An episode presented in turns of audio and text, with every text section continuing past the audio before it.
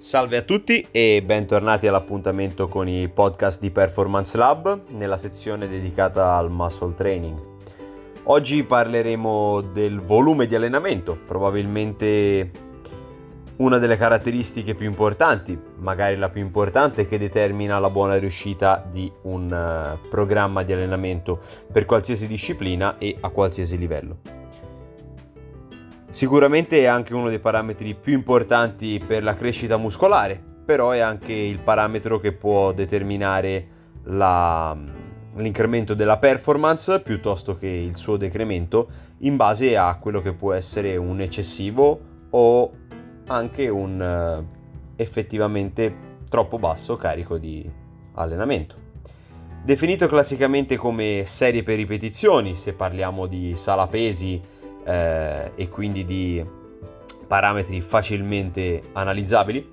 Viene definito anche come chili per serie per ripetizioni, oppure tempo sotto tensione, tut per chili per serie per ripetizioni. È probabilmente la variabile più studiata dalla letteratura scientifica, anche se in realtà non ha mai trovato un parametro generale di riferimento valido. Perché questo? Perché i campioni utilizzati per gli studi scientifici molto spesso non sono validi ed i soggetti di conseguenza non costituiscono un paragone utilizzabile per chi ha livelli di performance e prestazione elevato. E quindi? Beh, eh, l'esperienza e la conoscenza del soggetto sono fondamentali. Alcune ricerche hanno quantificato dei volumi generali di riferimento per i grandi gruppi muscolari, se parliamo di bodybuilding, eh, 90-170 ripetizioni, oppure per i piccoli fino a 150 però anche qui questi dati sono estremamente variabili in funzione del soggetto, dell'anzianità di allenamento, dello stile di vita fra cui attività lavorativa, ore, qualità del sonno, alimentazione.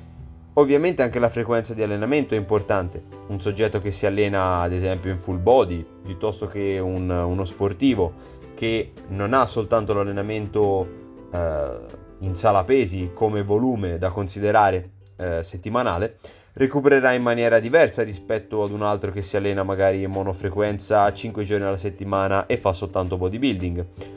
Tutti questi fattori devono essere tenuti in considerazione. Come detto nei precedenti podcast, c'è una parola che dobbiamo sempre tenere a mente, misurare. Misurare, annotare, gestire di conseguenza allora diventa l'unica soluzione possibile. Ricordandoci sempre che di più non è quasi mai meglio e che la qualità dell'allenamento è sempre da privilegiare rispetto alla quantità. Infatti, se parliamo di bodybuilding se parliamo di atleti professionisti, eh, è un dato di fatto che a un certo punto arriveremo ad un volume di allenamento talmente alto che di più diventa quasi impossibile da gestire. E a questo punto è l'intensità il parametro che diventa determinante per la riuscita dei successivi programmi di allenamento e per la successiva crescita muscolare e qualitativa dell'atleta. Allo stesso tempo, però, c'è da considerare una cosa. Negli ultimi anni è esplosa la paura di allenarsi. Molte tendenze di questi anni hanno infatti portato ad una vera e propria fobia dell'overtraining, di cui parleremo in seguito, e eh, che come risultato ha portato soggetti deallenati, sottoallenati o in generale non proprio al massimo della performance. Il volume, come abbiamo detto e dobbiamo tenere a mente, è il parametro principale di progressione dell'allenamento di un atleta natural. Perciò spingere e spingersi oltre è fondamentale.